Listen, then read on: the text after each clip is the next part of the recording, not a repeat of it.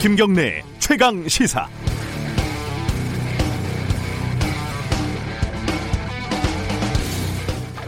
어제 하루 종일 시끄러웠던 김정은 건강 이상설 혹은 중태설 이거를 보면은 어쩔 수 없이 1986년 김일성 사망 오보를 어, 떠올릴 수밖에 없습니다.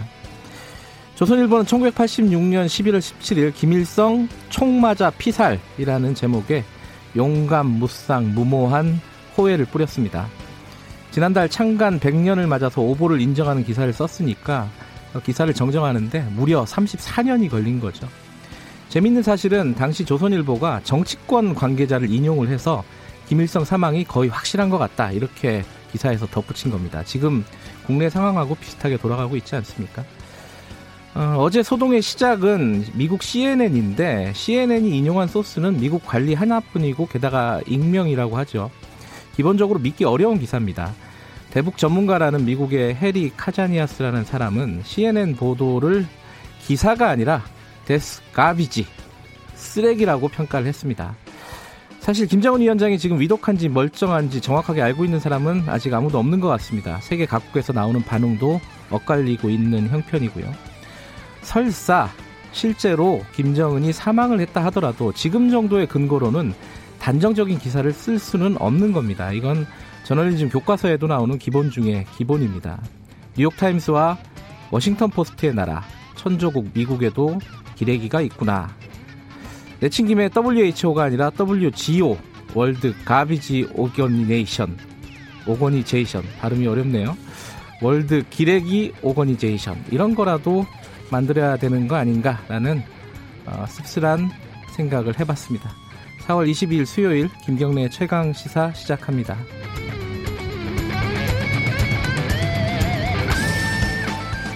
김경래 최강 시사는 유튜브에서 어, 실시간 방송 열려 있습니다. 많이들 봐주시고요. 문자 참여 기다립니다. 짧은 문자는 50원, 긴 문자는 100원 들어가는 샵 9730으로 보내주시면 되고요. 스마트폰 어플리케이션 콩 이용하시면 무료로 참여하실 수 있습니다. 어, 잠시 후 뉴스 브리핑 끝나면 통일연구원 홍민 북한 연구실장과 함께 김정은 국무위원장 건강 이상설 어, 진실은 무엇인지 지금 상황은 어떤지 얘기를 나눠보도록 하겠습니다.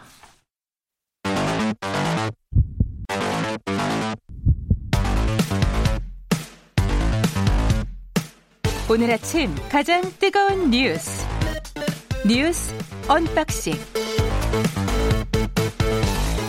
네 택배 박스를 뜯는 그런 두근두근한 심정으로 뉴스를 시작합니다. 뉴스 unboxing 고발뉴스 민동기 기자 나와 있습니다. 안녕하세요. 안녕하십니까. 그리고 김민아 시사평론가 나와 계십니다. 안녕하세요. 안녕하세요.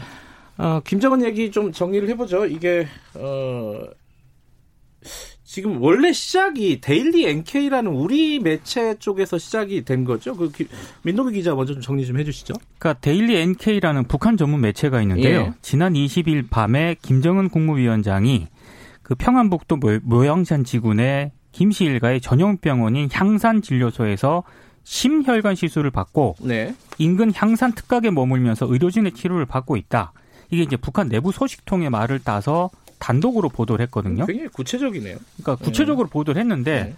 이 데일리 NK가 보도했을 때만 하더라도 그렇게 뭐 상당히 많은 주목을 받지는 않았는데 네.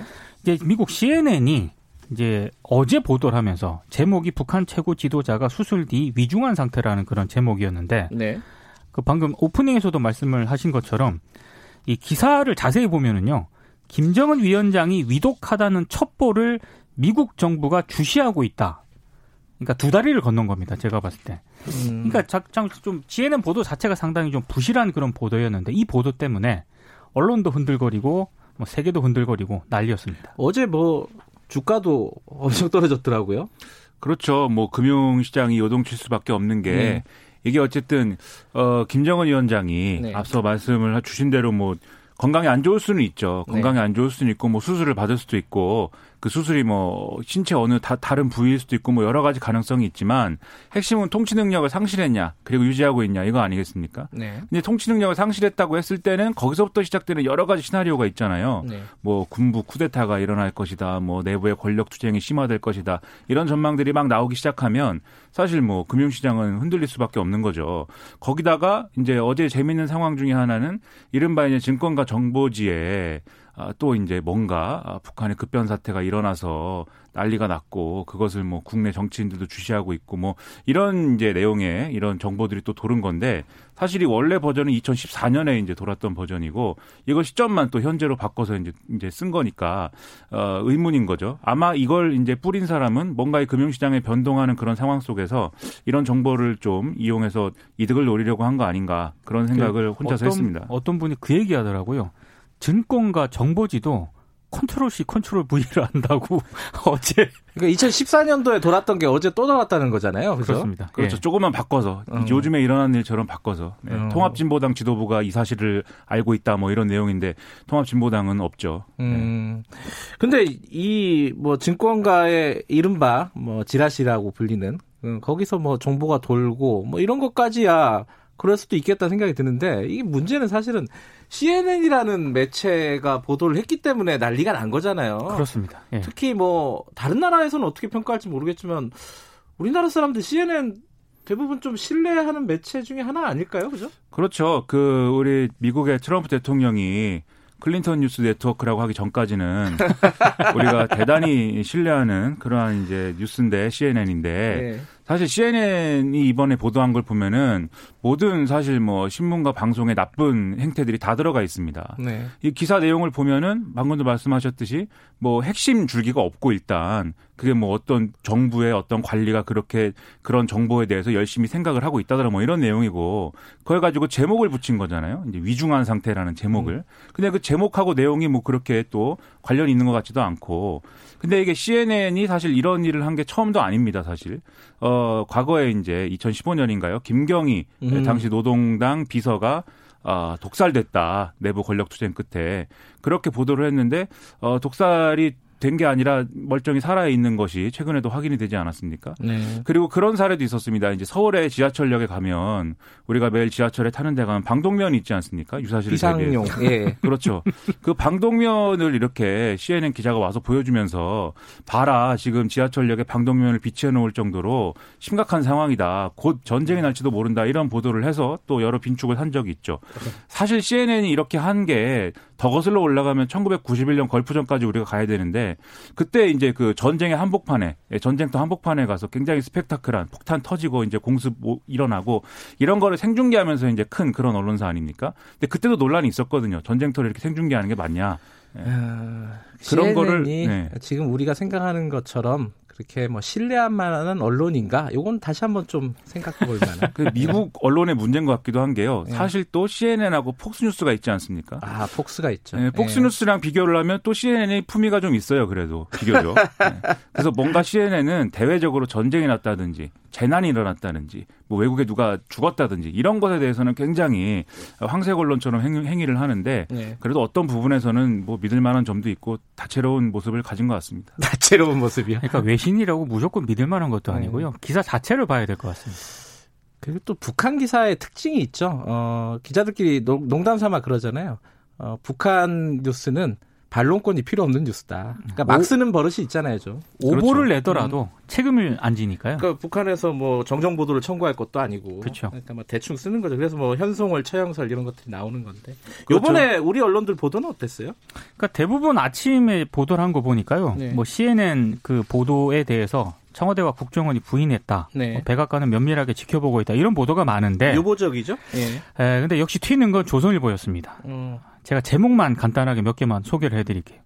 북의 심장이 이상하다. 제목이 북, 되게 자극적입니다. 네. 북 네. 김정일 쓰러지자 3년 대혼란. 김정은 공백된 김여정이 나설 듯. 음. 제가 가장 황당하다고 본 기사가요. 김정은 자녀 3명 추정. 둘째가 딸인 것만 알려져. 이런 제목의 기사였는데 이 기사를 보면 김정은에게 배다른 자녀가 있다는 주장도 제기됐다. 이렇게 기사에 있거든요. 이 부분이. 음. 근데 뒤에 가보면 이 또한 확인된 얘기는 아니다 이렇게 보도를 하고 있습니다. 예. 김정은 자녀가 3명인 것도 추정이고 나이도 아무도 모르는 거잖아요, 지금은. 네. 그죠? 정보 당국도 명확하게 나이를 특정하지를 못하고 있다 그러더라고요. 그렇습니다. 제가 이제 사실 주민등록상으로는 1983년이고 실제 태어난 건 1982년인데 왜 그런 것까지 또 왜냐하면은 TMI 아니에요 TMI 네 그렇죠 왜냐하면 김정은 위원장의 나이가 네. 1982년이냐 84년이냐 음. 이게 이제 굉장히 논란 아닙니까 네. 경우에 따라서 저와 동갑내기일 수도 있고 아니면 동생일 수도 있어서 네, 이렇게 말씀드려봤는데 아무튼 이 조선일보가 썼다는 기사만 보면 사실 네. 이 기사가 뭐 기사만 보면은 벌써 이제 김정은 위원장은 이제 어, 살아있지 않는 상태나 다 름이 없는 거죠, 사실. 그런 것과 비슷한 상태인 거고 이걸 기정사실화해서 후계 구도는 어떻게 되는 것인지 얼마나 혼란은 어떤 상태로 북한에서는 어떤 양상으로 일어나는 것인지 이런 것들을 전망해 놓은 것이기 때문에 좀 너무 한 거 아닌가 좀 이런 생각도 드는데요. 근데 제목 짓는 거는 좀 그래도 시적인 부분이 있는 것 같습니다. 북의 심장이 이상하다. 이게 음. 이중적 의미가 있는 거 아니겠습니까? 북의 심장인 김정은 위원장과 김정은 위원장의 심장의 심장과 네, 상당히 뭐 시적인 재능은 아니, 그 있는 것 같습니다. 정론지라고 하는 데서 이런 제목 잘 안 뽑지 않습니까? 배달은 다른 자녀가 있다는 주장도 제기돼. 이거는 타블로이드 외국에서 타블로이드판 신문들이 제목 뽑는 거죠. 근데 이런 보도가 이제 좀 쓸만한 게 이렇게 보도하고 나서 이제 아닌 게 밝혀지면 아 기존에 있던 그 설은 아닌 것으로 판명됐다 이렇게 한 발 뺄 수 있기 때문에 사실 CNN도 후속 보도를 해놓은 걸 보면은 그런 논란이 있는데 뭐 아닐 수도 있다고 한다 뭐 이렇게 한 발 빼고 음, 있거든요. 음, 네. 그래서 북한과 관련해서는 이렇게 설이 있는데 예, 아니라고도 한다 이렇게 보도하는 것이 뭐 상당히 편의적으로 이루어지고 있는 것 같습니다. 한때는 어, 북한 관련 뉴스와 어, 전두환 전 대통령, 전두환 씨 관련된 뉴스는 반론권이 필요 없다 이런 네. 말들이 있었는데 최근은 전두환 씨가 많이 등장을 해갖고 반론권이 많이 필요한 것 같더라고요. 반론권이 있어야죠. 네, 북한 뉴스는 조금 유심히 좀 신중하게 바라봐야 될 필요가 있고 이번 것도 좀, 좀 지켜보도록 하죠. 자, 정치권 얘기 좀 해보죠. 그, 자, 자유한국당, 아, 미래통합당. 아, 그러니까 아직도 헷갈리는 사람이 이름을 있어요. 자꾸 바꾸셔가지고. 죄송합니다. 김종인 위원장이 이해가 되는 대목입니다. 이 부분. 충분히 이해가 되죠. 네. 자, 그, 뭐 미래통합당 비대위 할지 말지 이게 어디까지 지금 가 있는 겁니까? 설문조사를 한다고요? 그 의원총회에서 네. 비대위로 가는 건지 조기 전당대회를 하는 건지 이런 것들이 합의가 안 됐었기 때문에 그러면 이제 지금 이제 20대 아, 국회의 의원들하고 그다음에 새로 당선된 사람들 다 포함해서 이 사람들을 대상으로 총 142명에게 전화 설문 조사를 하겠다라는 게 이제 미래통합당 심재철 원내 지도부의 이제 입장이었습니다. 음. 그래서 이걸 이제 실시를 했고 그래서 뭐 구체적인 어떤 질문 내용이 뭐 비상대책위원회 전환이냐 조기 전당대회냐 이렇게 묻는 질문도 있고 네. 비대위를 꾸린다면 기간은 얼마나 돼 얼마나 이제 돼야 된다고 보냐 이런 질문도 있고 뭐 비대위원장은 누가 좋냐 이런 것들 다 물어봤다는 건데요. 오늘 오전 10시 정도에 이제 최고위의 이 결과가 이제 보고가 될 거고 다수 의견으로 앞으로 이제 좀 방향을 잡을 예정이다라고 하는데 언론에 보도된 내용을 보면은 비대위 전환을 하는 방향으로 대체적으로 의견이 많이 나왔다고 합니다. 음. 그러면 이제 비대위원장은 누가 하는 거냐 이제 이 문제가 남는데 대체적으로 이제 그 의원들의 어떤 의견 분포를 보면은 어, 김종인 비대위원장이 하는 게 어, 바람직하지 않은가라는 의견이 좀 더 많은 것처럼 지금 언론에서는 보도를 하고 있습니다. 그런데 이런 걸 기정사실화해서 이제 미래통합당이 이제 얘기를 하게 되면 사실 김종인 위원장이 뭐 받을지 안 받을지도 모르는 상황에서 뭐 이렇게 김종인 비대위원장이 의원들이 좋다고 합니다라고 했는데 김종인 위원장이 나는 안 하겠소 하면은 굉장히 이 대안이 없어지는 상황인 거잖아요. 그래서 일단은 비대위로 가는 거냐 조기 전당대회로 가는 거냐의 사이에서 뭐 비대위로 가는 걸로 방향을 정하지 않을지 좀 그렇게 예상이 됩니다. 제가 알기로 그 김종인 전 위원장이 예. 오늘 아침에 다른 방송사 인터뷰 잡혀 있는 걸로 알고 있거든요. 아 그래요? 거기서 아마 명확하게 입장을 밝히지 않을까 싶습니다. 아, 그 근데 그쪽에서 미래통합당에서 정확한 어떤 조건을 제시하지 않았으면은 그렇죠. 뭐 나는 관심 없다. 내 이름 오르내리는 게 불쾌하다 이런 기조를 유지하지 않을까 싶어요. 지금 뭐 뭐라고 얘기하겠습니까? 그러니까 미래통합당이 정해지지도 않았는데. 그렇죠. 네. 근데 지난번에도 사실 어 안 한다고 했는데 그 총괄 선대위원장은 안 한다고 했는데 네, 제가 뭐 방송에서는 할 수도 있다고 했거든요. 근데 네. 할 수도 있다고 한 바로 직후에 안 한다고 해서 굉장히 제가 마음이 아팠는데 근데 좀 지나고 나니까 네, 네. 다, 시 하지 않았습니까? 네. 그래서 그런 걸 볼 때 김종인 위원장이 안 한다고 하는 게 그냥 안 한다고 끝, 끝 안 한다고 하고 끝은 아닌 것 같아서 네. 이것도 뭐 지켜볼 문제인 것 같습니다. 네, 수습 과정이 어렵습니다. 어, 시간이 많지 않지만 하나만 더 짚고 넘어가죠. 그 한국일보가 어, 뭐라 그러죠? 단톡방 사건이라고 그러나요? 기자들이 모여서 음란물 같은 거 공유했던 그 사건이 있었죠. 네. 그 거기에 연루된 기자를 중징계를 했다고요? 어느 정도 징계가 중징계죠? 그러니까 징계위원회를 열었는데요. 이게 네. 기소유예가 됐거든요. 네. 근데 이 기자에 대해서 정직 3개월 징계를 내렸습니다. 아, 법적으로는 기소유예가 됐고 네. 내부적으로 네. 정직 3개월. 그러니까 이게 12명의 12명을 이제 검, 경찰이 네. 이제 그 검찰로 넘겼는데 기소 의견으로 네. 검찰이 11명은 무혐의 기소유예 처분을 했고요. 네. 한 명에 대해서만 이제 그 촬영 위반 음. 어, 혐의로 이제 넘겼거든요. 네. 약식 기소를 했는데 어찌됐든 한국일보는 어, 정직 3개월을 내렸고 다음 주 초에 징계가 확정이 될 예정인데 지금 한국일보 말고 조선일보 기자도 지금 이 단톡방 사건에 연루가 돼 있는 걸로 되어 있거든요. 어. 근데 조선일보는 그 미디어 오늘이 이 조선일보 쪽에 어떻게 할 거냐 이렇게 물었는데 네. 어, 아직 확정된 게 없다. 검토 중인 사안이다. 이렇게 입장을 내놓았습니다. 네. 지금 다른 언론사들도 이 연루된 기자들이 있거든요. 네. 뭐 기자 PD 몇 명 있는데 12명이라고 하셨으니까요. 그렇습니다. 네. 근데 여기에 대해서는 아직 정확한 입장 같은 게 내놓지 않고 있습니다. 아, 뭐 사과를 하거나 이런 언론은 아직 없죠. 없습니다. 어. 한국일보 같은 경우에는 징계 결정이 최종 확정이 되면은요. 네. 내부 구성원들에게 사과 등의 추가 조치가 있을 거라고 일단 밝혔는데 네. 한국일보 정도만 지금 굉장히 전향적으로 지금 대응을 하고 있고 네. 나머지 언론사들은 거의 지금 무대응이라고 보시면 될 것 같습니다. 쉬, 쉬쉬하는 건가요, 이게? 그러니까 쉬쉬하는 거겠죠. 그리고 음. 사실 흔히 말하는 엠번방 사건과 관련해서 엄청난 보도를 쏟아내고 있지 않습니까? 예. 이 기자 단톡방 이 성희롱 사건은 거의 지금 보도 자체가 없기 때문에 이건 뭐 동종업계 봐주기라고 봐도 될 것 같습니다. 사실 어, 엠번방 사건은 뭐 많이, 물론 정도의 차이는 이제 크지만은 네. 그 기자들 단톡방 사건은 기사가 많이 안 난 건 사실인 것 같아요. 네. 여기저기서 저도 이게 징계 받았다는 사실을 오늘 처음 알았습니다. 네. 네. 오늘 여기까지 듣죠. 두 분 고맙습니다. 고맙습니다. 고맙습니다. 고발뉴스 민동기 기자 그리고 김미나 시사평론가였습니다. 김경래의 최강 시사 듣고 계신 지금 시각은 7시 37분 향해 가고 있습니다. 최강 시사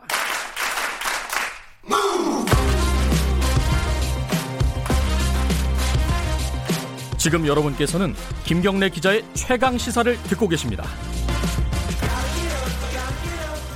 네, 어, 북한 김정은 국무위원장의 중태설 이게 어제 어, 굉장히 화제였다고 아까 말씀을 드렸는데 좀 차분하게 어, 정보를 좀 정리해 볼 필요가 있겠습니다. 지금 현재 북한 상황이 어떤 상황이고 김정은 위원장이 사실 공식 석상에 모습을 안 나타난 지가 꽤 된 건 사실이잖아요. 그래서 그걸 어떻게 해석을 해야 되는지 그리고 지금까지 언론들이 보도하고 있는 것들은 어느 정도 신빙성이 있다고 보는 것이 합리적인지 전문가와 함께 좀 알아보겠습니다.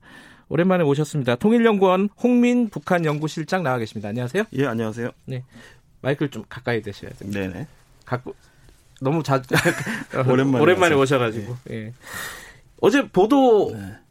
사실 이제 어제 CNN 보도는 그 전조가 있어가지고 그렇게 논란 보도는 아니었죠 전문가 입장에서는 그죠? 그렇죠. 그한 네. 일주일 뭐 한 열흘 전부터 네. 사실상 그 4월 15일 태양절에 등장하지 않음으로써 그 신변 이상설이 예전 2014년 약간 찌라시 형태로 네. 상당히 그 증권가에서 돌던 이런 네네. 찌라시 형태로 어, 돌았습니다. 돌아서 네. 일부 약간 그런 가능성에 대해서 얘기가 나왔었는데 이게 본격적으로 언론에서 다룬 거는 최근 며칠 사이에 이제 다뤄진 거죠. 예. 음, 사실 총선 전에요.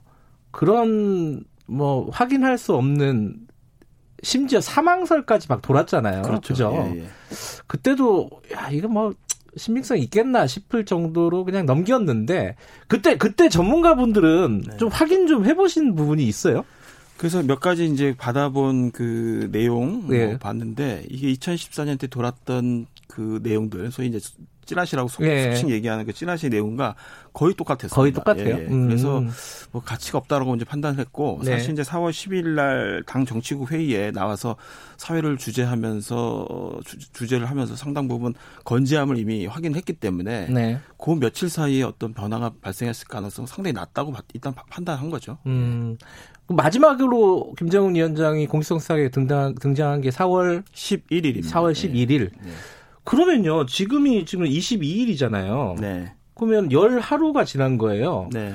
이게 이례적인 거예요? 전혀 그렇지 않습니다. 그래서 오늘 전혀 그, 렇지 않아요? 그, 게 핵심이겠네. 네, 그죠? 거기에 대해서 네. 팩트로 좀 몇 가지 말씀드리면은 네. 김정은 위원장이 공개 활동에 대한 패턴을 좀 이해를 해야 돼요. 근데 음. 김정 그 위원장이 2012년부터 어, 본격적으로 집권한 이후에 네. 어, 금수산 태양궁전을 실제 참배한 횟수를 매년 이제 통계를 내보면은 점차 수, 숫자가 줄어 줄어왔습니다. 좀 감소해 왔습니다. 그, 그 태양궁전이 김일성, 김정은, 김정은 국방위원장이 시신이 안치된 어, 곳이죠. 예. 효심이 좀 줄어드나요?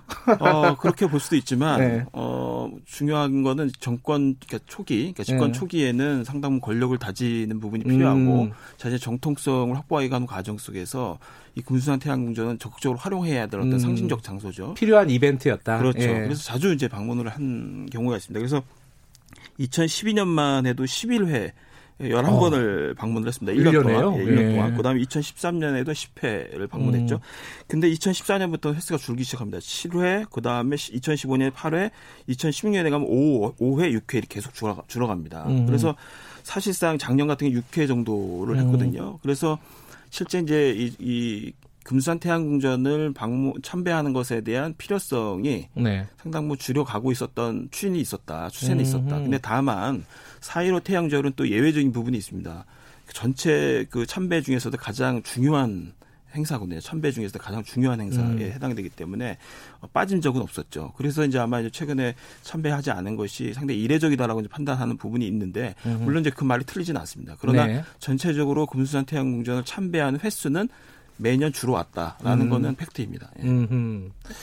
그러면은 어 요번에 태양절, 태양절이 이제 김일성 음, 전 주석의 생일인가요? 예, 그렇죠. 그렇죠. 예, 예. 그게 4월 15일. 이며 어, 어, 우리 선거 날이었네요. 네 그때 등장하지 않았던 거는 이례적인 일은 사실이다.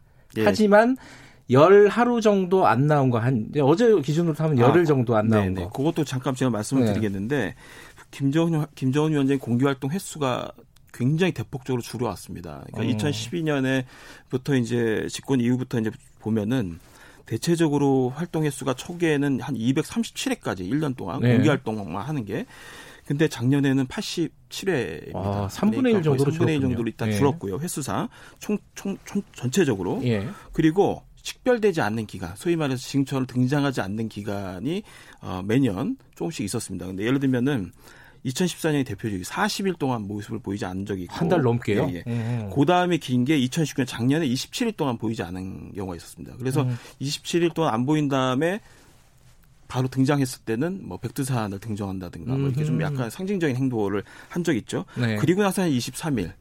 그래서 뭐 그다음에 17일. 그래서 매년 그렇게 좀 그 잘 미식별한다, 미식별된다라는 보통 예 표현을 하는데 네. 그렇게 공개 활동을 하지 않 고 갖고 있는 기간이 꽤 길었던 기간들이 많습니다. 그래서 음. 올해 지금 최근에 11일이라는 거는 사실상 뭐 그렇게 이례적이거나 아주 이상 징후로 보기에는 너무 짧다라고 음. 봐야 되는 거죠. 그래요. 그, 그러면은 이 언론들이 좀 호들갑을 떨었다 이렇게 표현해도 괜찮을까요? 일단 배경적으로는 네. 코로나라는 게 좀 있고 네. 그리고 기존의 대북 제재라든가 여러 가지 어려움 속에서 북한이 상당히 사면초가에 있다라는 기, 배경이 일단 깔려 있는 겁니다. 그리고 총선이라든가 정치적인 좀 그런 부분들과도 좀 연계가 되는 부분이 있고 분위기가 네. 그러, 그러면서 최근에 이제 김정은 위원장이 어, 금산 나타나지 않은 참배 불참 음. 여기 결정적으로 이제 하나의 뭔가 어, 이상징후로 어, 뭔가 어, 유포될 수 있는 그런 음. 환경을 조성했다 이렇게 볼 수 있을 것 같아요. 근데 그럼에도 불구하고요 건강에 좀 이상이 있는 거 아니냐는 많이들 얘기를 하더라고요. 그 정보의 소스는 뭐 제각각인 것 같은데 그래도 좀 건강에 문제가 있는 거 아니냐? 그게 무슨 뭐 심혈관계 수술이 됐든 간에 어떤 뭐 시술이 됐던 간에 그런 정보에 대해서는 어떻게 평가하십니까? 그러니까 과거 그 전원으로 이제 알려진 건 통풍이 있다, 통풍 증상을 음. 앓고 있다라는 부분이 있습니다. 다리 쪽에요. 예, 예. 예. 그래서 그거는 나름대로 이제 팩트화된 좀 약간 네. 병증인데 그 이외의 것은 대부분 그 김정은 위원장의 모습을 보고 대부분 추측을 하는 겁니다. 음. 그러니까 전체적으로 체중과 키, 몸, 뭐, 몸무게가 이제 고도, 되는 고도 비만. 그렇죠. 예. 그리고 이제 어, 연설을 할 때 주로 이제 이렇게 쓰는 어떤 예. 그 화법 속에서 숨이 거칠가 거칠다든가 아. 어, 뭐 이런 부분들 그리고 서 있는 자세 여러 가지를 추론을 하는 겁니다. 그래서 음. 저, 봤을 때 이제 비만이 있고 기본적으로 어, 기저질환으로서 당뇨병이 있을 가능성이 높고 고지혈증이라든가 뭐 이런 음. 것이 있을 가능성이 있다. 특히 어, 가족력이 좀 있지 않습니까? 일단 심혈관계의 질환 또 그리고 심근경색으로 사망한 어, 경우가 있기 때문에 이제 그런 측면에서 봤을 때 굉장히 심장 계통이 약할 음. 것이다. 이런 추론을 하는 것이지 실제 어떤 병증이 알려져 있거나 확인되는 사실은 사실 없다고 봐야죠. 그래요. 네. 그 정도 정보가 없나요? 우리 정보 당국도? 이거 어려운 어, 건데. 그건 알 수 없습니다. 왜냐하면 네. 과거에 이런 김정은 김, 김정일 국방위원장이죠. 네. 김정일 네. 국방위원장의 어떤 신병과 관련된 아주 미세한 사, 그 사적인 것들을 과거 국회 정부위에서 자, 잘못 약간 언급을 했다가 상당히 파장이 일었었던 경우가 있습니다. 왜냐하면 음. 그런 김정일 국방위원장의 사적인 어떤 미세한 부분을 알 수 있는 사람이라는 거는 그 내부에 어떤 사람이 그걸 알다라는 음. 아주 범위가 딱 명확하게 명확해지는 음. 거거든요. 그래서 어 정보가 노출이 되는 어떤 음. 정보원이 음. 노출되는 그런 방, 사, 상황이 되기 때문에 그 이후에 아마 극도로 아마 그런 만약에 음. 정보가 있더라도 어, 외부로 노출이 되지 않았을 걸로 보입니다. 그때 얘기했던 게 뭐 칫솔질을 잘하느니 그렇죠. 못하느니 뭐이 네, 이 얘기였죠. 예, 예. 그 칫솔질을 하는 사람 그런 걸 볼 수 있는 사람이 뭐 몇 명 안 되니까 그렇죠. 그 중에 예. 한 명이 어, 정보의 소스로 노출이 됐다.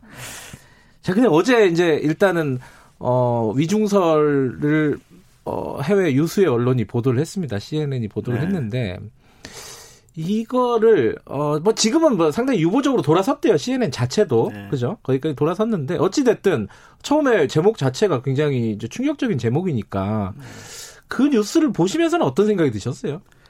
어 일단 그 신뢰성이 상당히 낮다고 본게 네. 거기에서 그런 정황을 파악할 수 있는 어떤 팩트들이 거의 없었어요. 그냥 단순히 미국 관리로 추측되는 소식통을 인용하는 방식이었는데 음. 그것도 영문으로 된 내용을 보면은 실제 어, 확인을 해주는 사실을 확인해 주는 것이 아니라 네. 그냥 예의주시한다라는 약간 수, 그 그런 발언이었거든요. 사실 자체에 대한 구체적인 팩트도 없었고 어, 확인을 해준 네. 것도 아니고 네. 그리고 어떤 팩트가 될 만한 내용도 전혀 공개가 되지 않았죠. 다만 이제 네. 국내 이제 그 북한 전문 매체죠. 여기에서 이제 첫 보도를 하는 과정에서 아주 구체적인 얘기들이 나와요. 예. 묘양산이라든가 향산 진료소라든가 뭐 예. 어, 시술을 받고서 지금 호전 중이다 뭐 이런 내용들이 나오는데 이 내용은 상당히 좀 신뢰성이 많이 낮죠. 낮이 많이 낮습니다. 그러니까 그래요?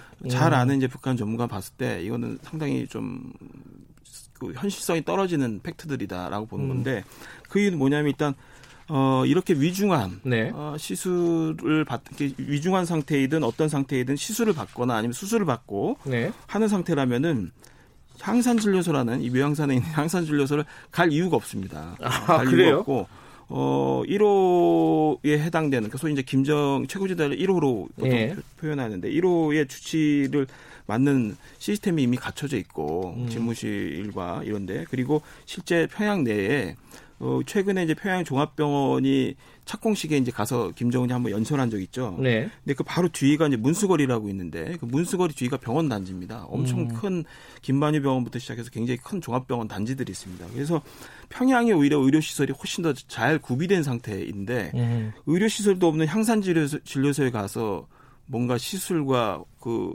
그 이후의 과정들을 거기서 한다라는 것은 상식적으로 상당히 이제 말이 안 되는 이야기고 그렇군요. 이 말, 이 향산이라는 이제 지명을 듣는 순간에 어떤 그것이 연상이 되냐면 이런 얘기가 있었습니다. 김일성 주석이 사망할 당시에 향산에서 사망을 했던, 음. 것으로 많이 알려져 있죠. 그 이유는 뭐냐면 하여튼 심근경색이 와서 급히 이제 평양 시내로 예. 옮겨야 되는데 어, 폭풍우 때문에 그 헬기가 뜨지 못해가지고 결국은 그 기회를 놓쳐가지고 거기서 결국 사망했다. 음. 이런 것이 상당 부분 이제 어, 여러 그 사람들을 통해서 어, 전해왔던 내용들인데 네. 어, 마치 이 팩트를 보면 이 지금 보도 내용을 보면 그 김일성 주석이 사망한 향상과 거의 같은 장소를 좀 언급하고 있는데 그 이후에 항산 진료소가 실제 1호를 치료하는 공간으로 어, 예, 거론된 적도 없고 어, 알려져 있기는 전혀 이거는 그런 시설을 갖추고 있는 데가 아니거든요. 그렇기 때문에 일단 팩트상 음. 전혀 사실과 가깝지가 않다. 네. 어, 그래서 거의 뭐 개연성이 없어 보였던 내용이죠. 그래요. 네.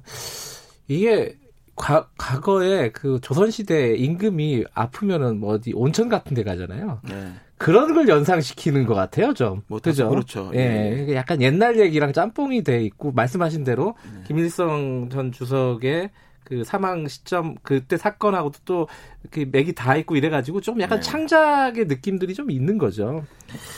자, 이게 언제, 어, 이제 모습을 드러낼까? 만약에 네, 지금 네. 건강하고 이상이 없다면은 네. 이게 이제 관심사 아니겠습니까? 어 그래서 아마 이제 청와대에서도 그 사실 무근이다라는 걸 이제 공식적으로 밝혀줬고 예. 그리고 아마 지방에서 지금 체류하고 있는 것을 알고 있다라고 얘기를 하는데 어 하나 추론해 볼 수 있는 건 여러 가지가 있는데 그 중에서 가장 네. 그 유력한 부분이 뭐냐면 4월 15일 태양절까지 원산 갈마 해안 관광지구를 완공하겠다고 했어요. 근데 그게 지금 어, 보도가 없어요. 그러니까 완공을 하, 완공식을 하겠다라는 전혀 보도가 없는 상태에서 그냥 태양절을 지나쳐 버렸어요. 예. 그렇다 보면은 어떤 측면에서는 김정은 위원장이 역점을 뒀던 그리고 두 차례나 연기를 했던 완공 시점을 연기를 했던 역점 사업이란 말이에요. 네. 그렇다면 아마 원산인 갈마 해안지구를 가서 마지막 어, 완공 단계에 있는 상황들을 파악하고 독려하는 차원에서 지방 현지 지도를 하고 있을 가능성이 충분히 있고 또 하나는 최고민회의 요번 그 4월 12일 날 최고민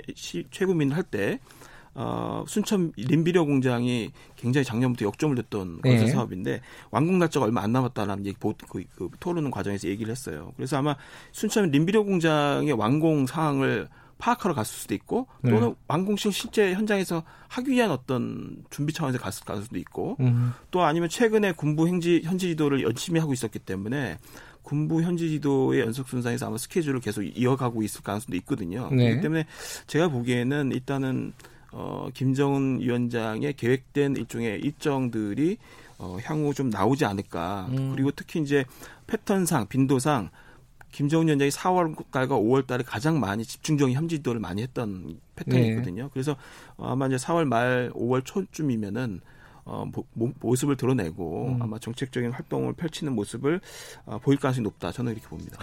알겠습니다. 아, 앞으로 남북 관계가 어떻게 될지도 좀 여쭤봐야 되는데 시간이 훌쩍 지나버렸네요. 그거는 다음에 네. 여쭤보도록 네. 하겠습니다. 자, 오늘 말씀 감사합니다. 예, 감사합니다. 통일연구원 홍민 북한 연구실장이었습니다. 김경래 최강사 1분 여기까지고요. 잠시 후 2부에서는요. 윤여준 전 장관과 함께 총선 이후 전국 상황 전망해 보겠습니다. 자, 잠시 후에 8시에 돌아옵니다.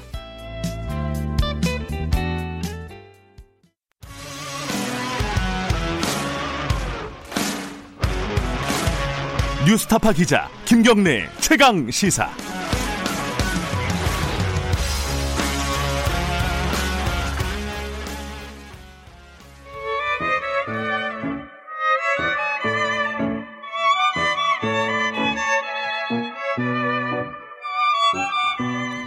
네, 어, 진정한 보수의 가치와 품격은 무엇인지 우리 사회의 뜨거운 현안을 보수의 시각으로 들여다보는 시간입니다. 이 음악 오랜만에 듣네요. 여인의 향기. 자, 이 음악이 나오면은 나오는 분이 계십니다. 아, 윤여준 전 장관님 오랜만에 모셨습니다. 안녕하세요. 네, 안녕하십니까. 오래간만입니다. 예. 원래 이제 일주일에 한 번씩 뵙다가 어, 저희들이 좀 중요한 일이 있을 때 한 번씩 모시려고 아, 했는데 예. 그것도 사실 사양하셨잖아요. 아유, 저는 이제 그만 불러주셔도 돼요. 그래도 요번 총선 결과가 뭐 누구에게는 안 그렇겠지만은 대부분의 사람들에게는 약간 좀 놀라운 성적이었어요. 어느 쪽으로 보더라도 어, 패배한 쪽으로 보더라도 승리한 쪽으로 보더라도 요거를 좀 어, 윤여준 장관님의 해설 해석 어, 좀 듣고 싶었습니다. 그래서 억지로 좀 모셨습니다. 안 나오시는 분을. 어, 일단은 아까 저희 방송 시작에는 제가 여쭤봤는데 뭐 이 정도 숫자를 예상하셨다고 하세요? 아니 제가 예상한 게 아니고요. 네. 그 제 후배 중에 네. 이런 그 판세 분석을 예리하게 하는 친구가 있어요. 네. 그래서 제가 선거 운동이 시작되던 날이 4월 2일인가 아마 그랬을 네. 텐데. 4월 초. 예. 네, 그날 물어봤어요. 어떻게 보느냐. 그랬더니 네. 그날은 아, 민주당의 압도적 승리일 거다. 음흠. 그렇게 얘기하더라고요. 예, 네, 그래서 아, 압도적이라면 뭐 어느 정도를 의식하는 거냐 그랬더니 한 150석에서 160석 사이를 본다는 거죠. 그 지역구 말씀하신 거죠. 예, 예. 네. 그래서 야 그게 가능하겠느냐고 그랬더니 아이 하간 뭐 두고 보면 알겠지만 자기는 음. 그렇게 본다는 거예요. 그래서 내가 기다렸다가 투표 사흘 전에 물어봤어요. 네. 그랬더니 그때 비례 포함 180석 정도 나올 거라 그러더라고요. 음. 그래서 한 놀래가지고 아, 그건 좀 너무 보는 거 아니냐. 그랬더니 모든 데이터를 다 종합해서 냉정하게 보면 그렇게 나올 수밖에 없다는 거예요. 음. 예. 자, 자기 자신감에 차서 그러길래 어, 근데 나중에 보니까 정말 그게 맞더라고요. 제가 예상한 게 아니에요. 그분이 방송 끝나면 누구신지 알려주시면은 저희들이 한번 모셔야 될 것 같습니다. 비밀인데. 180석을 거의 정확하게 맞히셨다. 네. 예, 방송 끝나고 알려주시고요. 자, 이 좀 큰 얘기부터 해보죠. 우리 국민들이 어, 이 거대 야당을 뭐 야당이든 여당이든 거대 여당이죠. 만들어준 이런 사례들이 이제 이, 있긴 있었지만 많지는 않잖아요. 대부분 네. 좀 균형을 맞춰주잖아요. 네네네. 어, 결과적으로 보면은. 그렇죠. 요번에 이런 선택을 한 국민들의 이유 뭐 원인 뭐라고 아, 보십니까? 제가 볼 적에는 예. 이게 민주당에 대한 적극적인 지지라고 보기보다는 네. 통합당에 대한 철저한 응징이라고 봐야 되는 거 아니냐 저는 그렇게 생각을 하는 거죠. 응징. 응징이죠. 음. 네, 왜냐하면 그 이제 촛불 탄핵 박근혜 대통령 탄핵 예. 이후에 에, 이 토, 통합당 당신 이름이 통합당이 아니죠, 그죠? 예, 자유한국당, 자유, 자한당인가? 예. 아그 전에 새누리당. 새누리당. 네. 네. 그 세력이 예. 네 예, 보여준 태도, 음. 네? 전혀 그 국민의 그 탄핵이라는 그 무서운 심판이잖아요. 네. 예. 가장 극단적인 선 심판인데 네. 그걸 받은 세력으로서 보여줘야 될 그런 반성이나 뭐 참여나 네. 이런 게 아니었잖아요. 음. 그 이후에 당이 비대위를 두 번 운영했습니다. 네. 그렇죠? 그 짧은 네. 한 2년여, 3년 정도 비대위 시간에. 체제를 예. 2년간 운영하고 예. 그 뒤에 새로운 지도 체제가 성립이 됐 전당대회 통해서. 네. 근데 그때 누가 대표로 왔느냐 하면 탄핵 정권의 국무총리를 지낸 음. 황교안 전 총리가 당 대표가 왔어요. 네. 그러면 그 탄핵을 했던 국민의 입장에서 볼 때는 탄핵 부정으로 보인다고요. 아하. 예, 이거 용납하겠어요? 예. 네. 윤 장관님 뭐 가장 중요한 게 뭐 코로나 이런 얘기를 하는데 그거보다 앞선 본질적인 이유가 있다. 아, 그럼요. 아. 저는 훨씬 거기서 이미 저는 그 예. 사람 만나 얘기를 들어보면 알아요. 음. 예. 그거에 대해서 절대로 어 국민 절대 다수의 찬성으로 탄핵이 이루어진 거였는데 네. 예, 물론 그 뒤에 등장했던 문재인 정권도 실망시킨 건 사실이지만 네. 그러나 예, 이 통합당이 문재인 대통령이나 그 민주당을 비판할 때마다 네. 사람들이 무슨 얘기를 하냐 하면 비판 맞는데 네. 통합당이 그 말할 자격이 있냐. 음, 항상 그, 렇게 얘기하더라고요. 그 약간 보수적인 어떤 정치적인 지향을 갖고 계신 분들도 마찬가지예요. 음, 음. 예.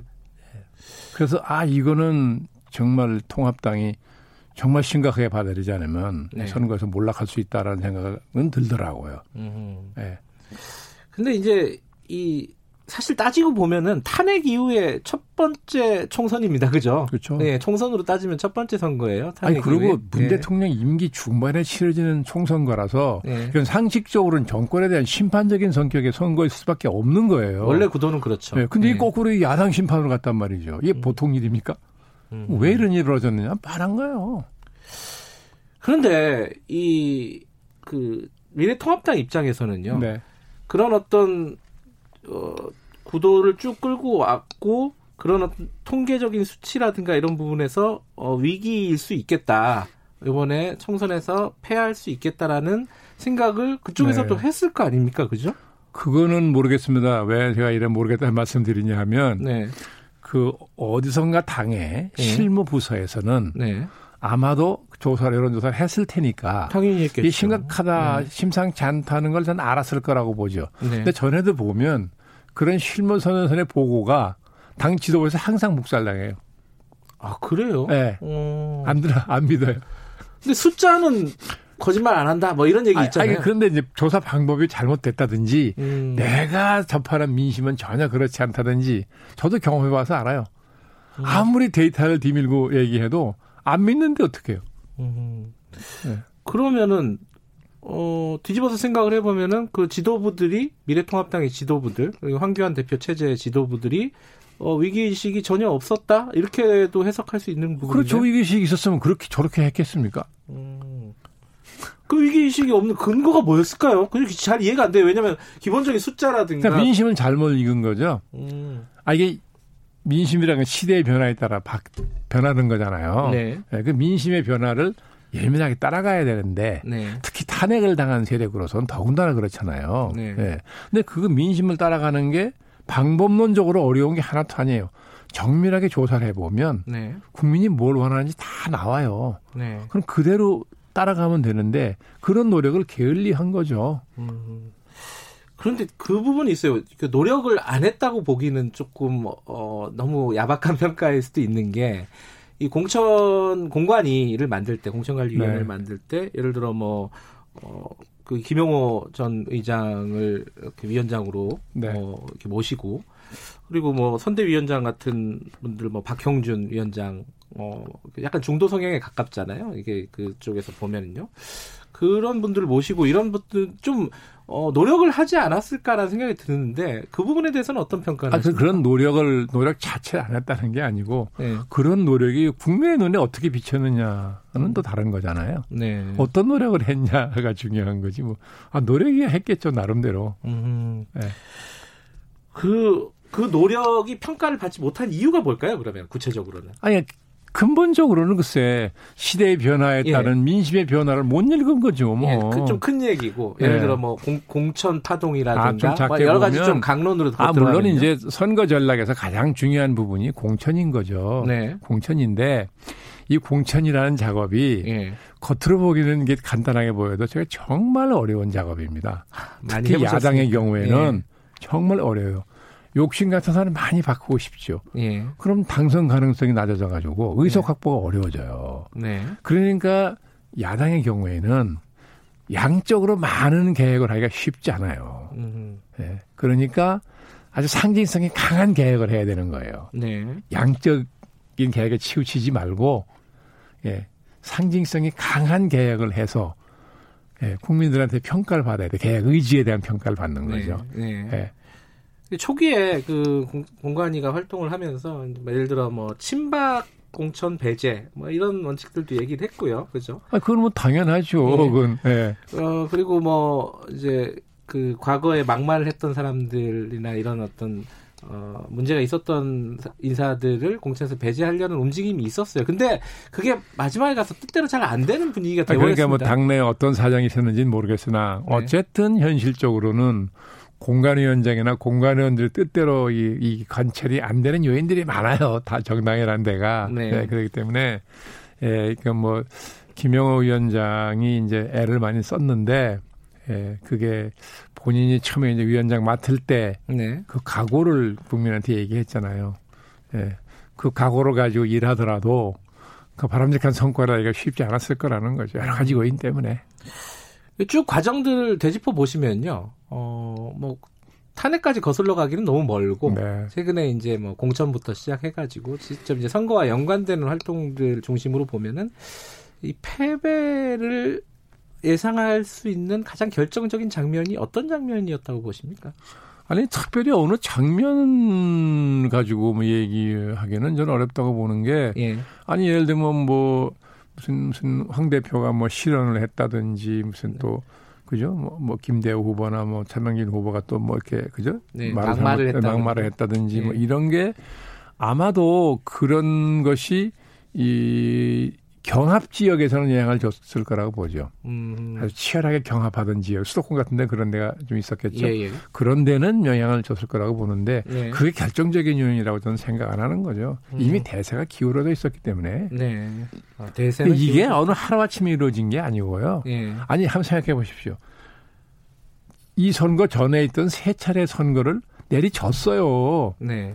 네? 이번이 네 번째. 네 번째 진 거예요. 이 네. 예. 4연패를 당했다고요. 이 전례가 없어요. 네. 그럼 왜 이 총선에 임하는 사람 같으면 3연패를 당했으면 네. 그것이 3연패 당한 요인이 뭐냐? 네. 그러니까 뼈저리게 봤어야 되는 거죠. 음. 그럼 다 나올 거 나왔을까? 요인이 뭔지. 네.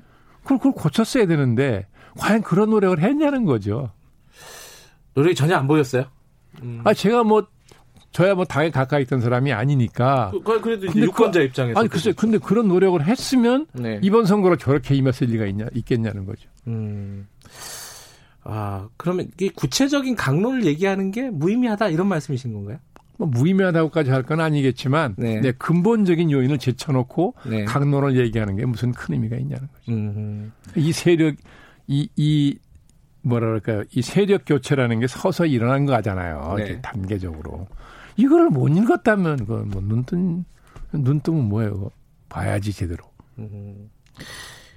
황교안 대표가 어, 당 대표를 맡은 것 자체가 좀 문제였다라고 말씀하셨잖아요. 그런 거냐 이게 자, 국민의 절대 다수가 음. 예? 탄핵을 찬성해서 이루어진 거잖아요. 예. 근데 그 탄핵 정권의 국무총리를 지낸 분은 가장 큰 정치적 책임을 져야 될 위치 아니에요. 어쨌든 네. 뭐 본인 개인의 과오가 있냐 없냐 하는 게 중요한 게 아니고 네. 그 위치에 있었기 때문에 음. 그렇잖아요. 그런데 그 사람이 제1야당의 대표로 왔, 탄핵당한 세력의 대표로 왔다. 네. 그걸 탄핵한 국민의 입장에서는 게 어떻게 보이겠어요? 탄핵에 대한 거부 부정으로 보이는 거죠. 근데 일부에서는 그렇게 얘기하잖아요. 그 황교안 대표가 종로 출마 같은 것들 좀 빨리 선언하고 좀 적극적으로 그 총선 전략을 펼쳤으면 전술적인 어땠을까? 얘기고 전술적인 차원의 얘기고요. 그건 작은 얘기다. 예, 네. 저는 뭐 아니 물론 그, 그 선택 그건 정말 그래 일찍이 하려면 일찍 했어야 되는데 네. 뭐 안전한 험지를 찾는다는 비아냥을 들으면서 안전한 험지. 예. 이러다가 막판에 확습 쫓기듯이 맡은 거잖아요. 그러니까 전술적으로는 그것도 물론 뭐 실수긴 한데 네. 그것이 무슨 큰 요인이었다고 생각은 저는 안 한다는 거죠. 황교안 대표가 일단은 사퇴를 했습니다. 바로 네. 어, 12시가 되기도 전에 사퇴를 했는데 과연 어 돌아올 것인가? 어, 돌아오는 게 어떤 의미가 있을까? 지금 뭐, 뭐 정계 은퇴라든가 이런 얘기를 안 했기 때문에 돌아올 거라고 언젠가는 이제 대선이 많이 남았기 때문에 그리고 네. 유력 대선 주자 중에 한 명이잖아요. 아직도 당연히 어떻게 예상하십니까? 지금 말씀하시는 기조로 보면 조금 회의적인 느낌도 있는데. 아니 뭐. 그 앞날을 그렇게 제가 단정적으로 얘기할 수 있을 음. 만한 해안을 가진 사람이 아니라서 네. 조심스러운데 제가 보기에는 쉽지 않을 거라고. 쉽지 않다. 네. 어, 복귀의 기회를 잡기가 쉽지 않을 거예요. 어. 근데 왜냐하면 지금 어 미래한국당, 미래통합당의 어떤 지도 체제가 붕괴돼 있는 상황이에요. 네, 있죠. 예. 그러니까 이것들을 수습은 하겠지만은 어쨌든 대권 주자가 나서야 되는 상황 아니겠습니까? 언젠가는 그죠? 그렇겠죠. 뭐 시기적으로도 뭐 음. 이제 한번 이제 내년 가면 바로 대권 완전 대선 국면으로 갈 텐데 등장하겠죠. 그러면 이제 황교안 대표가 당연히 나오지 않겠습니까? 아 그거야 알 수 없죠. 뭐 음. 본인이야 나오고 싶은 생각이 있는지 없는지 알 길이 없으나 음. 예. 뭐 나온다고 해도 하, 쉽지 않을 겁니다. 음. 어떤 이유에서 쉽지 않다는 말씀이세요? 아니 어쨌든 이번 대표가 된 후에 네. 예? 예. 그 선거 참패에 이르는 과정에서 보여준 모습도 있지만 네. 그보다 더 근본적인 이유가 아까 말씀드린 게 있잖아요. 음. 그러니까 잘못하면 이게 어떻게 비치느냐 하면요. 네. 예? 역사, 그 흔히 상투적인 표현이지만 역사의 수레바퀴를 거꾸로 돌리려고 한다는 인식을 주는 거예요, 국민들한테. 네. 예? 예. 국민이 매섭게 심판을 해서 역사를 진전시켰다고 생각하는데 네. 이걸 거스르려고 그런다. 이건 어떤 국민도 용납 안 해요. 음. 지금 이번 네 번째 패배 아까 말씀하셨듯이 그 패배를 어, 사실상 보수의 붕괴 뭐 이렇게 해석하는 사람들도 있는 것 같습니다. 어떻게 보세요 이번 뭐, 시각은? 그, 아니 그렇게 볼 수, 그렇게 볼 수밖에 없죠. 워낙 참패를 음. 하고 내리 사연패를 한 데다가 워낙 참패를 했으니까 뭐 음. 이거 붕괴까지 갔다고 볼 수밖에 없겠죠. 네. 네. 근데 진짜 보수의 붕괴가 맞느냐, 보수가 맞느냐, 이 미래 미래통합당이 대표하는 게. 아니, 저는 좀 예. 극단적인 얘기지만 예. 이 보수의 붕괴했으면 좋겠어요. 그래야 새싹이 나죠. 아, 오히려. 예. 예. 이 정도 되면은 새싹이 날 토대가 마련됐다고 보십니까? 아, 글쎄 말이에요. 음. 전 이게 음, 아까 제가 이제 철저한 응징이라고 말씀드렸잖아요. 네. 근데 또 한편에 뭐가 있었냐 하면 그렇게 철저히 응징을 하면서도 그 세력에게 개헌 저지선을 줬어요. 아, 백석 넘게 예, 줬죠. 예. 민주당의 절, 예, 아주 압도적 지지를 주면서도 개헌선을 안 줬다고요. 네. 이게 누가 계획해서 된 건 아니죠. 그렇죠. 그래서 제가 그걸 보면서 딱 무슨 생각이 났냐면 그 전에 정신분석학 자이신 그 정혜신 박사라는 네. 분이 한 말인데 민중의 무의식은 언제나 옳다. 음. 네. 그런 말이 있어요. 참 절묘한 표현이라고 생각했거든요. 네. 제가 가끔 그걸 쓰는데, 네. 예. 민중의 무의식이 만들어낸 거잖아요, 이게. 음. 예? 이게 무서운 거예요. 그러니까 민주당도 네. 절대로 자만하면 안 되고. 예? 자기들이 압도적 지지를 받았다는 것이 저쪽에 철저한 응징 때문에 온 것이지 네. 자기들이 뭘 국정을 잘 이끌어서 된거 아니라는 걸 솔직히 인정하고 겸손해야 된다고요. 예, 그런 점에서는 이낙연 전 총리가 선거 기간 중에 그죠 더 겸손하고 뭐 신중하게 때는 말한 건 진짜 예, 그 민심이 아주 좋은 영향을 줬을 거라고 생각하는데 네. 그런 거거든요. 자 이제 보수가 붕괴 차라리 붕괴됐으면 좋겠다. 그래야지 새싹이 난다 이런 네. 말씀을 하셨는데 그 새싹을 틔우는 과정 중에 하나가 구체적으로 보면은 어, 미래통합당을 이렇게 수습하고 재건하는 과정일 겁니다 아마 지금 이제 수습 과정이 시작이 됐잖아요. 뭐 비대위를 만들지 말지, 뭐 조기 전당대회를 칠지 말 치를지 말지 지금 어, 설문조사하고 있다 그래요. 어, 현역과 어, 당선자들에게 어, 어떻게 보셨습니까? 이게 새싹이 날 어떤 분위기로 보시, 보시나요? 아니 어쨌거나 이제 네. 국민이 이렇게 철저히 응징하는 가운데 백석이 넘는 네. 개헌전선을 줬으니까 그 의미를 잘 되새겨서 네. 어? 국민이 기대했던 역할을 하려고 노력을 해죠. 네. 예. 예, 하긴 해야 되는데 이제 지금 이제 그 선거 이후에 보여주는 모습이 또 국민한테 실망스럽게 비춰진다는 건데 지금은 지도체제가 졸지에 붕괴되고 나서 어차피 불가피한 혼란 같은 거라고 뭐 이해할 수 예. 음. 그렇죠 못 적겠어요. 음. 최고위원 7명 중에 6명이 낙선했으니 예. 이게 완전히 일시에 붕괴된 붕괴된 거잖아요. 네. 그러니까 얼마나 혼란스럽겠습니까? 그러면 그렇게 이해할 수 있는 거죠. 앞으로가 굉장히 중요한 거죠. 그 부분에 대한 어떤 의견이 있으십니까? 그 김종인 비대위 체제 뭐 이렇게 가야 된다, 뭐 아니다, 아, 뭐 이런 근데 얘기. 저는 네. 이렇게 생각을 하죠. 이게 총선 직후에 예? 만들어지는 비대위는 네. 사실 별력하기 어려워요. 음. 왜냐하면 새로운 당선자들이 자기들이 당의 중심이라고 생각하죠. 네. 그렇잖아요. 음. 그러니까 외부 사람이 들어와서 당을 뭐 이렇게 확 바꾼다? 현실적으로 가능한 일이 아니라고 저는 보고, 음흠. 예, 그러니까 김정인 대표도 아마 뭐 신문에 난걸 보면 뭐 6개월인가 뭐 이게 기한을 뭐 네, 달라고 예, 했죠. 올해 말까지 뭐, 달라고. 예, 그랬다는 네. 거 아니에요. 네. 뭐 그분들 그런 생각해서 이제 그랬다고 보는데 예, 그래서 저는 비대위 아까 말씀드린 두 번 있었어요. 음. 이번에는 이제 불가피하게 만들어지는 건데 가능한 한 빨리 전당대회를 치러서 음. 예, 새로운 선출된 새로운 지도 체제가 등장하는 게 그래도 나을 겁니다. 그러니까 비대위 체제가 됐든 뭐 권한 대행 체제가 됐든 당장 전당대회는 관리해야 되니까 네, 관리형 뭐 비대위 체제가 예. 불가피하겠죠. 수습형. 예, 예. 음. 그러니까 전당대회를 가능한 빨리 치러서 네. 새로운 지도 체제를 옹립을 해가지고 하는 게 낫지. 비대위 체제가 저 정당이 길어진다고 저는 신통한 꼴 나올 거라고 안 보니까. 음. 더군다나 이게 총선 직후가 돼서 네. 비대위원장이 외부에서 와가지고 힘을 쓸 수가 없어요. 윤여준 전 장관께도 어, 제안이 안 갔나요? 아, 저한테 그런 제안이 올 리가 없. 저는 그런 역량이 없는 사람인 걸 다 아니까. 아, 선거 때도 많이 가지 않았습니까? 아, 선거 아니, 전에도 아니, 전혀 전혀 없어요.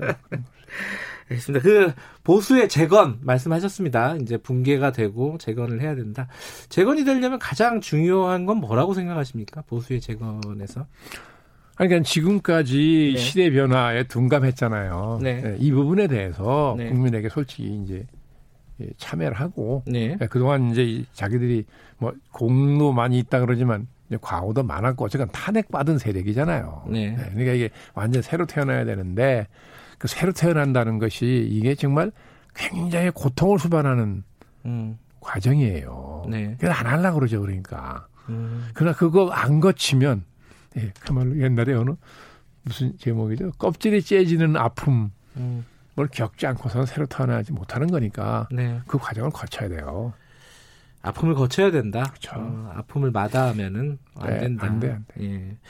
지금 근데 선거에 불복하는 움직임이 아주 일부지만 있고 그 현역 아니 당선자 중 현역 의원 중에도 그 얘기를 했어요. 사전 투표 부정 의혹이요.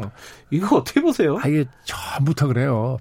제가 2004년도에 네. 17 대 총선 치를 때 네. 그때 이제 천막 치고 치를 때예요. 예. 예. 예? 박근혜 대표 선출돼가지고 예. 천막 당사 선거 치를 때인데 제가 선거대책 부본부장을 맡고 있었거든요. 네. 매일 새벽에 이제 선거대책 회의를 해야 되니까 새벽에 나와 천막에서 회의를 하려고 그러는데 꼭 일군의 당원이라는 분들이 와서 늘 이 투표의 조작 음. 음모를 음모론을 제기하는 거예요. 음. 근데 뭐 무슨 증거라고 막 이렇게 엄청난 그렇죠. 서류 뭉태 들고 와가지고 네. 예? 일을 못하게 하는 거예요. 일을 못하게. 매일 새벽에 와서 붙들고 이거, 조작설 이걸 얘기를 하니까. 예. 그때부터 늘 선거 끝나고 나면 그러니까 늘 그런 사람들이 있어요. 지금은 이제 유튜브를 통해서 그런 걸 많이 하잖아요. 그런 어떤 보수 유튜브, 뭐 극우 유튜브 이런 거에 너무 당이 휘둘렸던 거 아니냐. 그리고 지금도 마찬가지고. 뭐 그렇게 얘기하는 사람들이 많던데요. 예. 저는 뭐 보수 유튜브든 뭐 진보 유튜브든 별로 보는 일이 없으니까 잘 모르겠는데 예. 다만 그 보는 젊은 사람들 평소에 만나 보면 네. 그 이른바 보수 유튜브라고 그죠? 얘기하는 네. 그분들의 그 유튜브 방송이 어떻게 보면 예, 유권자를 더 통합당으로 더 멀게 만드는 역할을 한 거 아니냐. 음흠. 그 굉장히 그분들 그거 좀 성찰해야 됩니다. 본인들이 예. 지지하는 정당을 오히려 과연 그게 예. 도움이 됐느냐, 예. 교가하느냐는 거 성찰해야 돼요. 알겠습니다. 시간이 많지 않아서 구체적인 사람 얘기 잠깐 좀 얘기 여쭤보겠습니다. 안철수 전 대표 역할론이 나옵니다. 아, 아, 지금 국민의당 대표죠. 미래통합당 영입을 해야 된다 뭐 이런 얘기도 있고 지금 뭐 세석이지만 어쨌든 어, 살아남았습니다. 이 어떤 역할을 할까요? 보수 쪽 진영에서 안철수 전 대표의 관한 얘기는 저에게는 언론 자유가 없어요. 아니 뭐 예전에 뭐 아니, 멘토라고 이제, 뭐 불렸었던 아니, 거죠. 뭐. 그거는 글쎄 뭐 옛날 얘기고 저는 뭐 멘토 한 적 없고 남의 멘토 할 만한 이제 식견 있는 사람도 아니고 그런데요. 어쨌든 뭐 지금 통합당 입장에서는 뭐 워낙 답답하니까 음. 그렇죠. 예, 뭐 지푸라기라도 짚는 네. 심정인가 이해를 하죠. 이해하는데 이번 선거 과정을 보더라도 뭐 아직도 잠재력이 뭐 일부 있다고 보는 사람도 있지만 네. 글쎄요. 뭐 과거 초창기 등장했을 때 같은 네? 음. 이제 그런 영향력은 이제 기대하기 어려운 거 아닌가. 자, 회의적이시고요. 그리고 자, 홍준표 어, 지금 당선인이죠. 당선자나 뭐 김태호 당선자도 사실은 네. 잠재적인 대권 후보들입니다. 그죠? 이 사람들이 복당을 할 건데 언젠가는 네. 어, 역할을 할, 어떤 역할을 할까요? 아니 뭐 당의 그동까지 워낙 중진이었으니까 네. 뭐 일정 부분 역할이 있겠죠. 기대하는 당원도 있을 거고 그렇게는 보는데 다만 제가 그분들한테 국민의 한 사람으로 네. 유권자의 한 사람으로 충고를 하자면 네. 다수의 국민이 네. 본인들을 미래형 지도자를 보느냐 과거형 지도자를 보느냐 냉정히 따져보라는 거예요. 아, 저는 코멘트를 하지 않겠습니다. 저, 저도 그 이상한 말씀 안 드리겠습니다. 아, 과거의 지도자인지 미래의 지도자인지 스스로 네, 성찰해라. 국민이 어떻게 보는지. 네. 왜냐하면 유권자가 인정해줘야 되는 거잖아요. 국민이. 네. 자기가 뭐라고 행세하는 게 중요한 게 아니고. 네. 그거를 냉정하게 따져봐서 예. 아 이게 과거형 지도자로 비춰졌다로 미래형 지도 탈바꿈을 해야 되는 거죠. 뭐 보수 진보 따질 것 없이 뭐 같은 얘기가 되겠지만은 지금 뭐 보수 얘기를 하고 있지 않습니까? 미래형 지도자는 지금 필요한 덕목은 어떤 덕목이라고 보세요? 보수 쪽에서는? 아, 그러니까 뭐 그냥 상투적인 얘기죠. 뭐 그러니까 이게 그 과, 이 보수가 갖고 있는 그 고정적인 패, 저기 패러다임이 있어요. 네. 예, 항상 입만 열면 얘기하는 게 뭐예요? 자유민주주의와 시장 경제잖아요. 그렇죠. 예. 그것만 같이 하겠다면 누구하고도 함께 간다면 이렇게까지 얘기했잖아요. 근데 그런 말 할 때 진정한 의미의 자유주의가 뭔지 알고 하는 얘기냐는 거예요. 음. 지금 이미 세계적으로 자유주의의 종말의 눈에 보인다는 말까지 나오고 있어요. 네. 왜냐 자유주의가 안고 있는 모순 때문에 얼마나 많은 문제가 생겼습니까? 네. 그런 데 대한 성찰이 전혀 없이 장 덮어놓고 자유민주주의와 시장경제라고만 얘기하면 네. 어떤 국민이 그걸 감동받고 지지하겠습니까? 지금 요번 선거 결과가 네 번째 이제 진보 쪽의 승리라고 만약에 규정을 한다면은 이거 일본처럼 이게 1.5당 체제가 굳어지는 거 아니냐, new normal 아니냐 이런 분석들이 있습니다. 아, 어떻게 생각하세요? 사실은 그게 과거 보수 세력이 기대했던 게 그겁니다. 일, 본의 자민당의 모델이에요. 예, 예. 1.5당 체제. 예. 그걸 날 꿈꿨던 대표적인 인물이 뭐 JP 같은 분, 네. 김유한 김윤한 의원 같은 예. 분이 이제 대표를 꿈꿨던 분이었어요. 근데 제가 이해창 총재를 모시고 일을 시작할 때가 2000년 98년도잖아요. 네.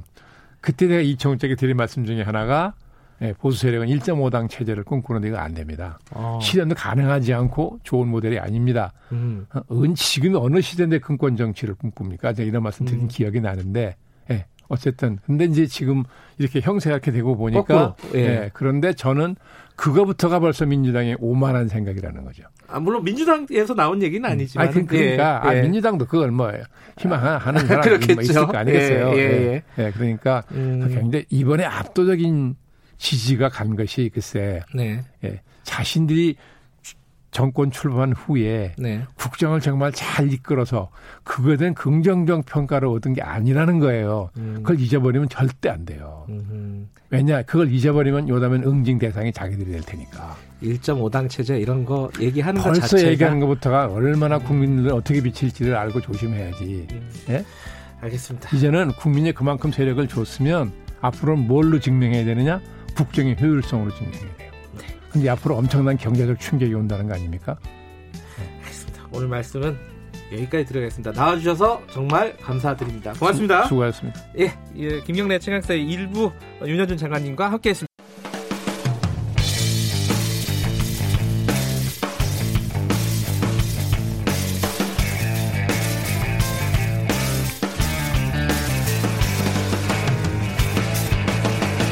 김경래의 최강 시사.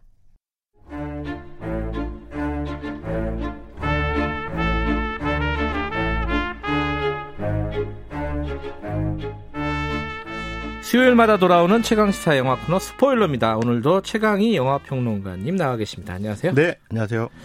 요새 이제 개봉하는 영화가 거의 없죠? 새로 개봉하는 영화가 그죠? 예, 그 코로나 때문에 어. 일단 뭐 극장에서 지금 개봉하면 자살행위니까 예. 예. 뭐 넷플릭스나 이런 그 OTT 쪽으로도 많이 가는데 그래서 음. 뭐 사냥의 시간 같은 경우 이번 주에 넷플릭스로 음. 개봉을 하죠. 아. 예.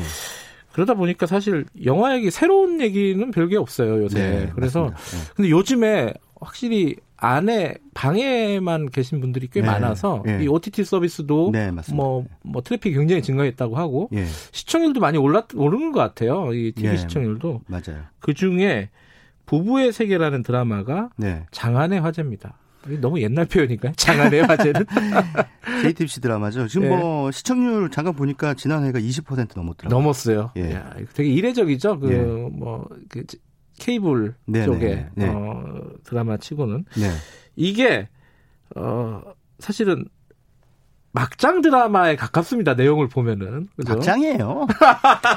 그 사실상 막장인데 이거를 그 김희애 씨가 하니까 아. 이게 품격이 들어가는 거죠. 음. 막장을 막장처럼 안 하게 연기하는 그런 재능이 있거든요. 아. 김희애 씨가. 그 김희애 씨가 사실은 불륜 치정 전문 배우잖아요. 어 그런가요? 그 전에 뭐 아내의 자격이라든가 뭐아 아내의 자격이 있었구나. 예, 예. 그 김희애 씨가 나온 불륜 드라마 치고 흥행 안 된 히트 안 친 드라마가 없거든요. 그래요. 예, 예.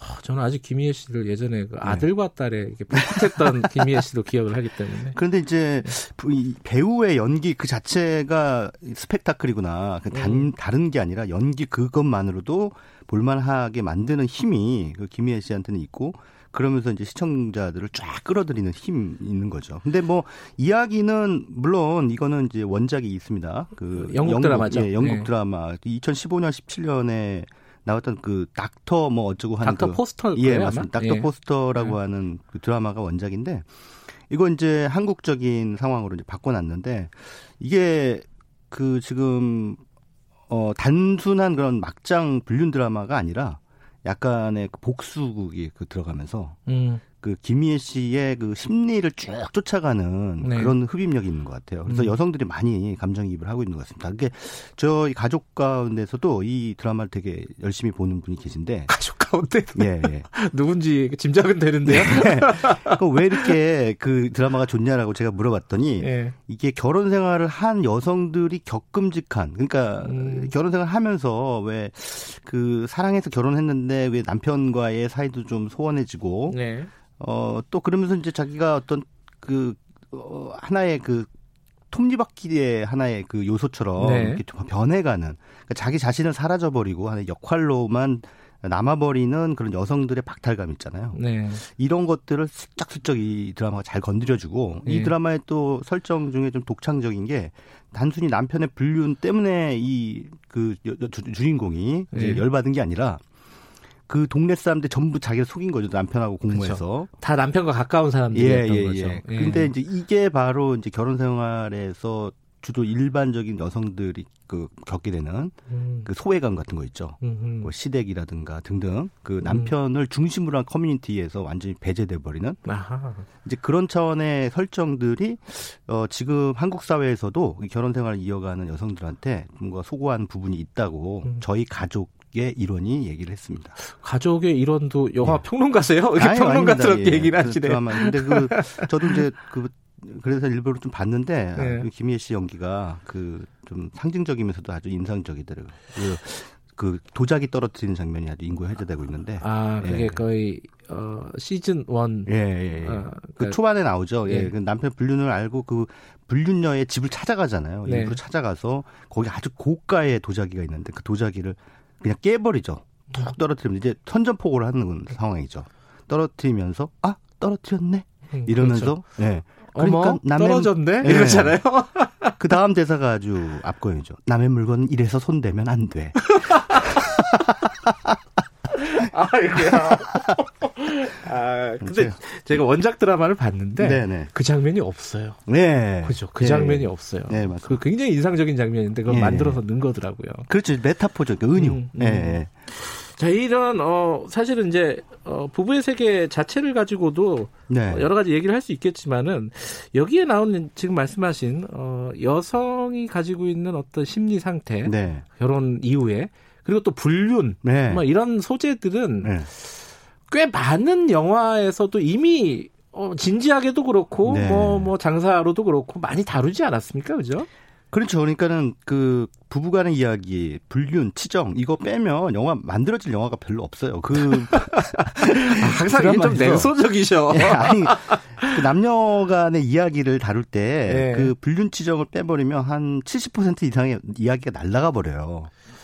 그 나머지는 로맨틱 코미디거든요. 음. 로맨틱 코미디 아니면 멜로, 그 음. 사별 뭐 이런 걸 다루는. 근데 이게 그 불행한 부부의 이야기가 영화적으로 매력이 있는 거죠. 그렇죠. 예, 예. 음, 남의 불행을 보는 거는 네. 그 되게 전통적인 네. 게 볼거리잖아요. 이게 그리스 비극부터 시작해가지고요. 예. 인간이라는 원래 남의 예. 불행을 즐겨요. 그렇게까지 또 아니 그 그런 습성이 있습니다. 그러니까 네. 그거는 타인의 불행을 내가 저 고소하다 뭐 이런 뜻으로 즐긴다는 게 아니라 그걸 통해서 이제 우리 인생의 부조리함이 원래 내재돼 음. 있다는 음. 것을 이제 아는 거죠. 그렇죠.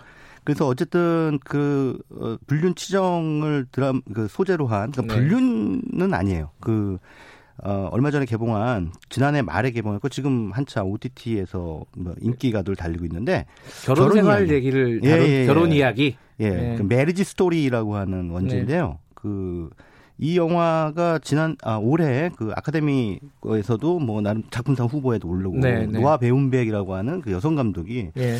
상당히 그 연출적으로 그 재능이 뛰어난 네. 그런 여성 감독인데 네. 어 지금 그 스칼렛 요한슨 이라고 하는 배우가 영화의 그 주인공을 맡았습니다. 근데 이 영화는 결혼 이야기인데 제목은 결혼 이야기인데 사실은 이혼 이야기예요. 음. 그러니까 한 부부가 이제 이혼을 막 하려고 하는 그래서 네. 소송을 막 해 나가는 그런 과정을 보여주고 있거든요.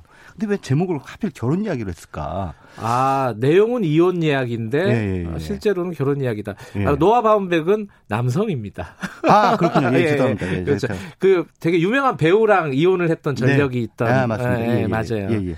그 스칼렛 요한슨하고 아담 드라이버라고 하는 두 명의 그 이제 남녀가 부부인데 네. 애도 있어요. 뭐한 네. 8살 정도 된 그 아들도 있는데 뭐 때문에 아무튼 이혼을 하려고 하는데 처음에는 변호사를 끼지 않고 거기서도 불륜이 살짝 나와요. 아 그렇긴 네, 해요. 예. 네, 네. 근데 어두 사람이 뭐그 이제 이혼을 하려고 헤어지려고 하는 상황에서 이제 음. 스칼렛 요한스는 저 LA로 가버리죠. 거기서 이제 드라마 예. 어, 무슨 파일럿 드라마 찍는다고 해서 그쪽으로 가고. 아, 맞아요. 예. 음. 그리고 이제 남편 찰리는 원래 연극 연출가, 뉴욕의 브로드웨이를 꿈꾸는 연극 연출가라 그쪽에도 남죠. 그래서 서로 사실 꿈꾸는 바가 다른 거예요. 욕망하는 음. 바가. 그 자아 실현을 이제 하고 싶은데, 어, 그러니까 이 배경이 이제 그 소속돼 있는 지역이 어, 니콜, 아내 니콜은 LA고 남편은 뉴욕이고 네. 그 동서로 이제 서로 이렇게 나눠져 있고 한 명은 연극이고 한 명은 TV 드라마고 이렇게 매체도 다르고 근데 이런 걸로 아주 대비 효과를 주고 있는 거죠. 음. 근데 이제 뭐 특별히 이렇게 겉보기에는 뭐 우리가 앞서 봤던 부부의 세계처럼 막 막장 뭐 지정 뭐 이런 건 아니에요. 그런 건 드라마틱하지는 않죠. 예, 예. 예. 그 의외로 좀 담담합니다. 예.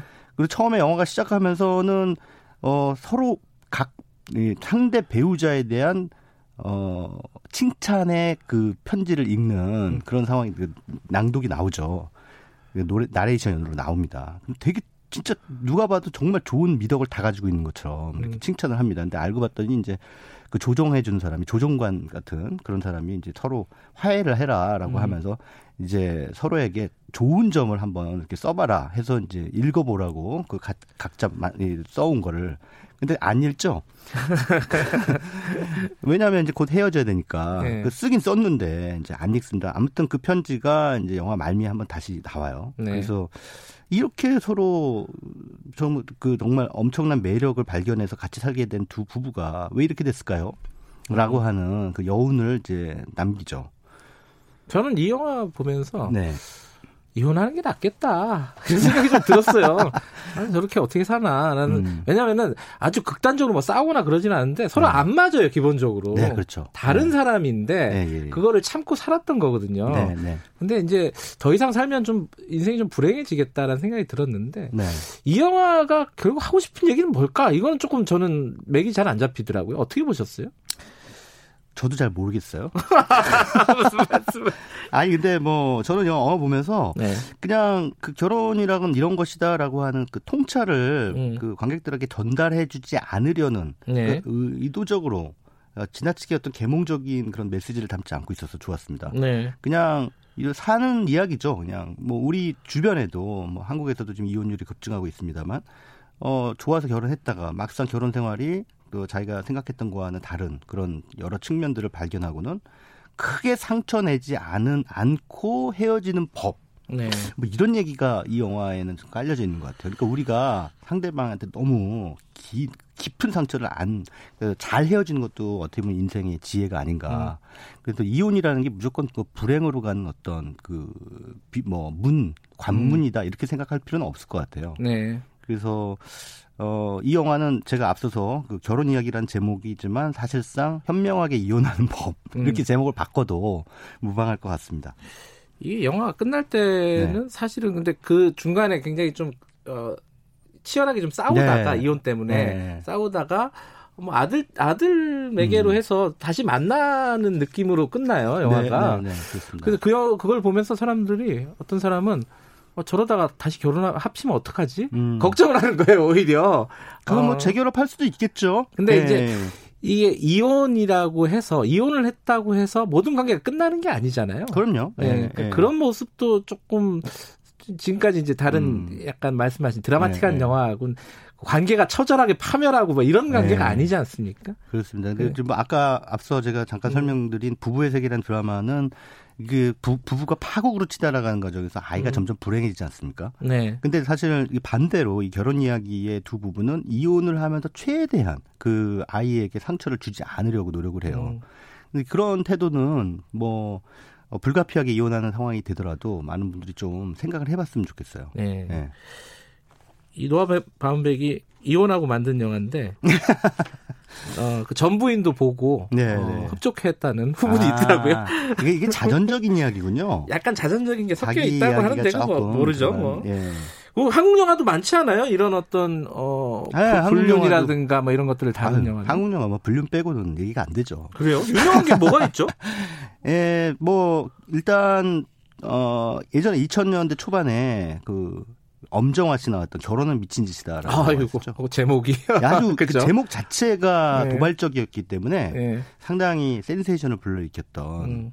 어 강은성 씨하고 이제 엄정화 씨가 나왔는데 그 이게 엄정화 씨가 결혼은 돈 많은 사람하고 하고 나중에 결혼하죠. 결국. 예, 예, 예, 예. 그 애인 관계는 그대로 유지하는 거예요. 음. 근데 그 비슷한 시기에 조금 앞서서 이제 해피엔드라는 영화가 있었, 있었지 않습니까? 아, 전도연 씨 나온 거요? 예, 전도연 예. 씨 나왔던. 근데 그 영화는 그때 당시 여성 단체들이 상당히 붕괴했죠. 어, 왜요? 왜냐하면 불륜을 했다는 이유로 그 처절하게 죽임을 당하거든요. 아, 남편이 여자 주인공이 남편에 의해서 부인을 예. 예. 근데 그게 죽을 일까지 되냐라고 하는 어. 그런 차원에서 영화의 설정이 좀 너무 지나치다라는 음. 그 여성단체의 반박이 있었는데 네. 반대로 또 몇 해 후에 나온 결혼은 미친 짓이다는 아주 버젓이 나는 남편은 필요해. 그리고 애인도 필요해. 음. 그러니까 너를 계속 만나는 거야라고 하면서 이제 강우석 씨를 계속 만나는 나, 남자 주인공을 계속 만나는 그런 예, 여성의 어떤 그 당당한 불륜.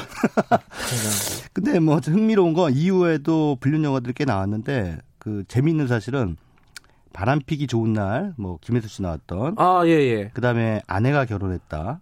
어, 손예진 씨 나왔네. 예, 손예진 씨 예, 나왔고요. 예. 그다음 내 아내의 모든 것, 뭐 등등. 임수정 씨. 예, 임수정 씨 나왔던 거. 내가 왜 다 봤네? 예. 아내가 결혼, 그러니까 그 불륜을 저지르는 영화는요 다 아. 흥행합니다. 거의 그래요? 거의 흥행해요. 예, 근데 반대 반대 남자가 흥행하는 남자가 바람피는 영화. 네. 뭐 생각도 안 나시잖아요. 뭐 평상시 영화가 대부분 남자들이 바람피잖아요. 그러니까 안 되잖아요. 그 흥행이 어, 안 상은 많이 받잖아요. 그러니까 일반적인 상업 영화 그 음. 틀로 만들어진 남자가 바람피는 영화가 극한 직업의 이병헌 감독이 바로 전에 만든 바람 바람 바람 바람. 바람. 예. 음. 그러니까 이성민, 신하규 씨가 바람핀 네. 얘기거든요. 그거 완전히 흥행해서 참패했죠. 음. 그리고 이제 정윤수 감독이 연출하고 정준호, 신은경이 주연한 2010년에 나온 두 여자. 예. 이건 제목부터 일단 그 우리 영화 망하겠습니다라고 선언하는 겁니다. 두 여자. 이거 안 돼요. 왜냐하면 왜그 극장에 가는 그 주류 이 메인 관객이 네. 관객층 여성들이에요. 20대 30대. 아. 남자가 바람 피는 거 보고 싶겠습니까? 아 그런 의미에서 예, 안, 안 본단 말이에요. 그러니까 현실에서 너무 많은 상황이 여, 영화에서 이미. 예 영화에서 또 펼쳐지는 것을 불편해서 보고 싶지 않은 거죠. 그래서 아, 그런 뭐, 그런 심리도 있긴 하겠네요. 네, 그런 심리가 좀 작용한다 저는 봅니다. 단순히 영화를 못 만들어서 그런 거 아닌가 이런 생각도 들고. 아 그렇지는 않아요. 바람 바람 바람 같은 경우 굉장히 음. 그 경쾌한 호흡의 그 블랙 코미디인데 네. 만듦새도 좋았는데 네. 불구하고 네. 이 영화 또 남자들은 킥킥대면서 집에서 음. 아주 재밌게 보더라고요. 근데 아, 극장 흥행은 안 됐습니다. 집에서 용감하게 이런 영화를 본다고요? 아니, 아니 없을 때 따로. 네. 아, 마무리를 해야 될 시간인데 네. 어, 금 마무리를 한다면은 네. 어, 평론가님은 결혼이란 무엇이다, 부부란 무엇이다 이런 걸 좀 정의하는 머릿속에 들어있는 단어가 있습니까 혹시? 아 글쎄요 그 부부란 그 오아시스가 어딘가에 있을지도 모를 사막이다 이렇게 생각합니다. 네. 어, 더 이상 물어보지 않겠습니다.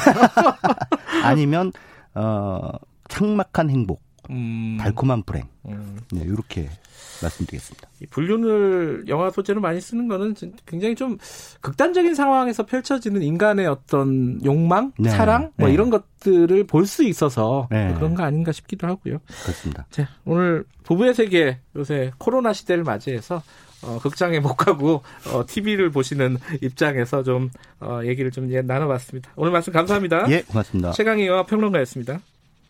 지금 시각은 8시 46분입니다.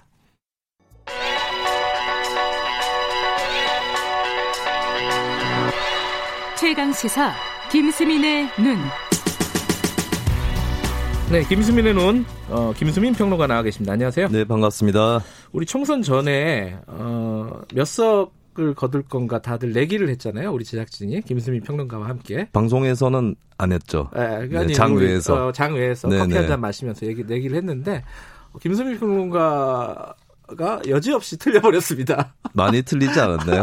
네. 다 틀렸는데 네. 그렇게 예상한 사람은 없었죠. 근데 이제 김수민 평론가는 그래도 직업이신데 문제가 있는 거 아닌가? 네네. 네. 어 어떻게 생각하십니까? 평론가는 네. 예측을 틀리는 겁니까 원래? 틀리는 걸 설명할 수 있어야 한다. 아~ 예, 설명 못하면 집에 가야죠. 저 같은 경우는 이제 의석수 분포에서 틀렸고 네. 짜잘한 걸 맞더라고요. 말, 어떤 거요? 뭐 제가 홍준표 후보가 네. 38%쯤 얻어서 새벽 3시쯤 당선이 확정될 거라고. 아, 그렇게 디테일하게 네. 생각하셨어요? 그런 쓸데없는 걸 마치고. 그리고 보니까 이제 어느 매체에 평론가들이나 정치학자들이 어떻게 예측했는지 도표로 정리된 게 있었습니다. 아. 이 굉장히 흑역사로 남을 것 같은데 다 틀렸어요? 많이들 틀리셨어요. 많이들. 다들. 네, 음. 제일 맞히신 분이 민주당이 160석 안팎이라고 음. 맞힌 분이 제일 근접했기 때문에 네. 예, 그걸 보면서 이제 와 나만 틀린 건 아니었구나라는 안도감과 함께 그래도 이제 왜 틀렸는지 설명을 좀 해야 된다는 느낌이 들었습니다. 이 예측은 왜 틀리? 원래 예측이라는 거는 뭐 틀릴 수도 있는 거긴 한데 네. 어떤 데이터를 보고 사실 예측을 하는 거잖아요. 네 그럼에도 네. 불구하고 왜 틀리는 걸까요? 이런 건 평론가 스스로한테 원인을 일단 찾아야 될 것 같은데요. 두 가지 특징이 있죠. 평론가는 지속적으로 뉴스를 다룬다는 거. 음. 그래서 사안 사안에 조금 함정에 빠지기 쉽다는 게 있고. 음. 근데 그걸 헤어 나오더라도 두 번째는 이게 과거 전례들이 머리에 입력이 돼 있습니다. 네. 그래서 이렇게 이렇게 돼 왔기 때문에 이걸 벗어나는 일은 잘 없을 거다. 음. 멀리 갈 거 없이 제가 이제 올해 초에 네. 아마 신년 첫날이었던 것 같은데 역대 총선 사례 1996년, 2000년, 2016년 네. 정권 중반기 총선 사례들을 다뤘거든요. 네. 그때 이제 세 가지 사례에서 어떤 여당이 과반을 차지한 적이 한 번도 없었습니다. 예. 네, 그런 것 때문에 그나마 이제 2000년 총선이 가장 근접한 것 같은데 양당이 좀 공이 의석이 올라가서 균형이 맞는 어느 정도 음그 정도 상황이었거든요. 네. 이런 이제 분석가들도 아마 이런 전례에 많이 좀 함정에 빠졌던 것 같아요. 전례 함정에 빠졌다. 네. 이게 근데 어, 그렇게 오해하는 오해라고 할까요? 그렇게 생각하는 사람들이 좀 있는 것 같아요. 평론가들 정치적인 성향들이 다 있잖아요. 네네. 없을 수가 없죠, 그거는. 예. 그러다 보니까 뭐 bias가 많이 껴서 그런 거 아니냐. 음.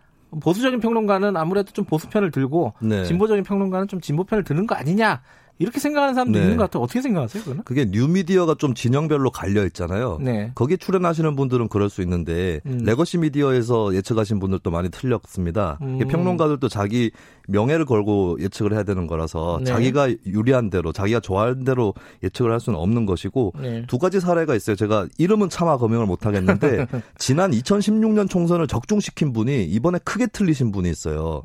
이, 이번에는 미래통합당이 1당이 된다고까지 예측을 하신 분이 있거든요. 예. 예. 이분이 데이터 분석까지도 하시는 분인데 이런 분도 있다는 거. 그러니까 그리고 음. 그분이 그러면 성향이 미래통합당 성향이냐? 제가 알기로 민주당 당원인 걸로 알고 있어요. 민주당에서 무슨 아. 특유의 자문위원 비슷한 것도 하신 분이에요. 그런 걸 봤을 때는 단순히 이제 어느 편이라서 자기 유리할 대로 음. 예측했다라고 볼 수는 없겠고 두 번째는 예. 이제 유시민 씨 같은 경우입니다. 유시민 씨는 이제 어느 진영 평론가다라는 게 명확하잖아요. 누구나 다 알죠. 예. 예. 근데 유시민 씨가 4년 전 2016년 총선 때 새누리당이 180석 나온다고 TV에서 얘기를 했거든요. 근데 음. 거기에 대해서 최근에 고백을 했습니다. 일부러 음. 그랬다. 그게 아닌 거 알면서 전략적으로 네 지지층의 음. 결집을 위해서 음. 그렇다면 평론가가 진영적으로 접근을 하더라도 거꾸로 네. 지지층이 어떻게 움직일 거냐를 계산하고 하는 거지 음. 그냥 이렇게 된다라고 희망 고문하는 형태로 하는 건 아니다. 평론가들이 음. 그렇게 단순한 사람들은 아니다라는 거 음. 말씀을 드립니다. 그러니까 평론가도 여러 가지 종류가 있는 거죠, 그죠? 네. 어, 뭐 중간에서 객관적인 평론을 하려고 생각하는 사람도 있는 거고 한 진영에서 얘기하는 게 또 당연하고 그렇게 해야 된다고 생각하는 사람들도 있는 거고요. 네. 그 밖에 또 평론가들이 잘못, 아, 잘못은 아니죠. 우를 범한 게 또 뭐가 있을까요? 일단 뉴스의 함정, 그리고 데이터의 함정 등이 있는데 평론가도 좀 주변에 예. 다양한 샘플들을 좀 확보해 둘 필요가 있습니다. 민심이 어떻게 움직이는가에 대해서. 아. 저 같은 경우는 조금 미래통합당이 올라올 거라고 봤던 거는 한 1년 전부터 네. 이제 아무래도 정권이 잘했든 못했든 간에 경제 정책에 대해서 좀 나쁜 평가들이 네. 자영업자분들이라든지 심지어는 음. 거기서 일하는 종업원들 젊은 사람들도 그렇고 좀 네. 평가가 나빠지는 걸 느꼈거든요. 예. 그래서 이제 이게 좀 아무래도 정권 중반기고 하니까 힘들지 않겠냐 이렇게 편견을 가졌던 건데 끝까지 추적해 보진 못했어요, 제가. 네. 이분들이 투표를 앞두고 어떻게 생각하고 있는지는 음. 결과론적인 거지만 그냥 민주당을 찍거나 음흠. 아니면 기권을 하거나 이랬던 분들이 많은 것 같습니다. 네. 그러니까 평론가들도 이제 좀 계속 방송국만 다니다 보면 전문가 전문가들끼리만 얘기를 하게 되는데 좀 일상적으로 여러 사람들을 아, 놓고 좀 폭넓은 민심에 그렇죠. 대한 청취가 네. 안 되면은 오류를 범할 수도 있다. 그렇죠. 음. 이제 투표 패턴에 대해서 네. 예측을 실패를 하는 거고 또 유권자들이 굉장히 전략적으로 투표할 거라고 생각했던 우도 있었던 것 같아요 평론가들이. 아하. 그래서 이제 좀 뒤처지는 쪽에 표를 준다거나 아니면 뭐 정당 투표를 조금 더 제3당 쪽에 많이 준다거나 견제 심리 뭐 이런 네. 것들이요. 평론가 음. 예측 예측들을 보니까 제3당 의석수도 실제보다 좀 많이 책정들을 해 놓으셨더라고요. 저도 마찬가지 고요. 음. 근데 꼭 그렇지는 않았다라는 거. 음. 그래서 예, 그 유권자의 심리에 대해서는 좀 겸허하게 계속해서 차분하게 돌아볼 필요가 있을 것 같아요. 뭐 선거 예측이라는 게 좀 어쩔 수 없는 부분도 좀 있는 거 아닙니까? 그죠? 네. 한국 같은 경우는 선거 제도의 문제가 또 있는데요. 네. 제가 퀴즈를 하나 내드리면 두 축구팀이 시합을 25경기를 붙어 가지고 예. 역대 골 전적이 50대 41이 나왔다. 예. 그러면 몇 승 몇 패일까요? 이게, 이게 너무 어려운데 갑자기 네. 한 아, 10 7승 모르겠습니다. 아, 아니, 알 수 없는 거죠. 아, 그런 건가요? 경기별 스코어를 다 알고 있어야 몇 승 몇 패인지 알 수 있는 거죠. 아. 근데 한국 선거 제도 때문에 이제 정당 지지율하고 의석수하고 비례하지 않습니다. 소선거구 아. 제도라서 예, 정당 지지율을 맞히더라도 예. 의석수를 맞힐 수는 없다라는 아. 선거 제도의 문제가 또 있는 거죠. 아주 디테일한 데이터가 없는 상황에서는 그렇죠. 아, 이게 예측 자체가 좀 어려운 상황. 선거구별로 다 데이터를 갖고 있어야 되는 거죠. 음. 근데 다 갖고 있지 않아요? 여론조사 기관은? 근데 갖고 있어도 실수할 수 있는 게 예. 이게 지역구를 또 쪼개놨기 때문에 그 음. 지역구마다 여론조사를 실시를 하면 샘플이라든지 이걸 맞추기가 어려워서 유선도 많이 섞이고 네. 정확하게 예측하기가 어렵다. 음. 여론조사 기관이 또 욕을 먹게 됐는데 저는 여론조사 기관의 문제는 아니라고 봅니다. 음. 이런 선거제도 자체가 예측을 하기가 어렵게 만든다라는 점을 좀 음. 덧붙이고 싶네요. 기승전 선거제도로 또 오늘 마무리를. 어, 다음 선거에서는 뭐 좀 정확하게 맞추시려고 해야 되는 거 아니겠습니까? 아 그렇겠죠. 네. 전례들이 또 쌓이면은 틀렸을 어. 때왜 틀렸는지 쌓인다면. 음. 네. 이번에 한마디로 본인이 어 다른 사람들 다 틀렸지만은 네. 정치 평론가로서 내가 틀린 여러 가지 이유를 말씀하셨는데 가장 큰 건 뭐였어요? 분석을 해보신다면 아까 전에 말씀드린 것 중에 이제 끝까지 그 표심들을 추적하지는 못했다는 아, 거. 네. 그 폭넓은 민심 청취. 네네. 근데 그게 참 어렵잖아요. 직업을 갖고 계신 네. 분들이 방송국도 왔다 갔다 해야 되고 어디서 들어요 그거를? 그 저는 정치를 업으로 삼으시는 모든 분들이 예. 어 때때로 혼자서 예. 좀 여기저기서 식사를 하시는 식당에서 혼자서 어. 식사해야 옆에 테이블에서 뭐라고 얘기하는지가 들립니다. 일행이 있으면 안 들려요. 네, 그런 습관이 좀 저는 특히 정당 관계자들도 그렇고 어... 붙어 있어야 된다라고 봅니다. 많은 사람들을 만나는 노력. 네. 아, 그건 사실 기자들도 마찬가지인데. 맞습니다. 네, 이게 자료에만 매달리다 보면 네. 놓치는 게 있어요, 반드시. 아, 오늘 뭐 반성의 시간, 참여의 시간을 좀 가져봤습니다. 자, 김수민 평론가였습니다. 고맙습니다. 네, 감사합니다. 네, 4월 오늘 22일인가요? 어, 어제 하루 종일 좀 시끄러웠습니다. 김정은 뭐 위독설 뭐 이런 것 때문에 아직까지는 아무것도 모르니까요. 좀 안심하고 어, 좀 기다리시면 될 것 같습니다. 김경래 최강 기사 오늘 여기까지고요. 저는 뉴스타파 기자 김경래였고요. 내일 아침 7시 20분에 다시 돌아옵니다.